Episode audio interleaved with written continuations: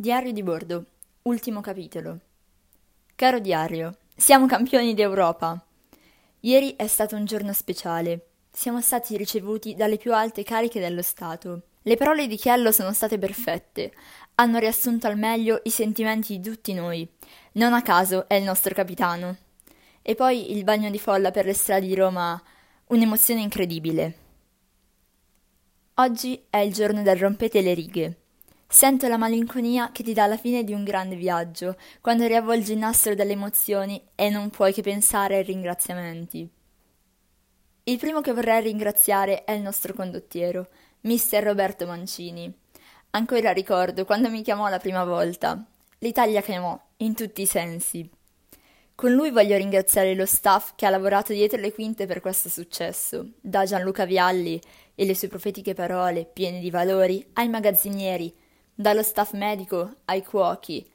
Stringiamoci a coorte, ci siamo stretti e abbiamo vinto. Grazie al mio compagno di ping pong Loca, al sommelier della nazionale Varella, a DJ Insigne, alle manone di Gigio, alla mentalità di Chiello e Leo, insomma, a tutti voi, miei magnifici compagni di avventura. Alla mia famiglia, ai miei amici e alla mia ragazza. Il primo sguardo era sempre per voi, e così sarà sempre.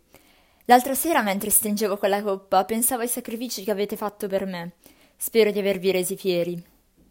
Infine, il mio ringraziamento va a tutti gli italiani, a quel popolo meraviglioso che in questi mesi ha dovuto affrontare prove durissime, a chi ha sofferto la perdita di un affetto, del lavoro e magari domenica ha sorriso di nuovo dopo tanto tempo, a chiunque abbia lavorato giorno e notte per salvare vite nei nostri ospedali, medici e infermieri, i veri campioni, siete e sarete sempre voi.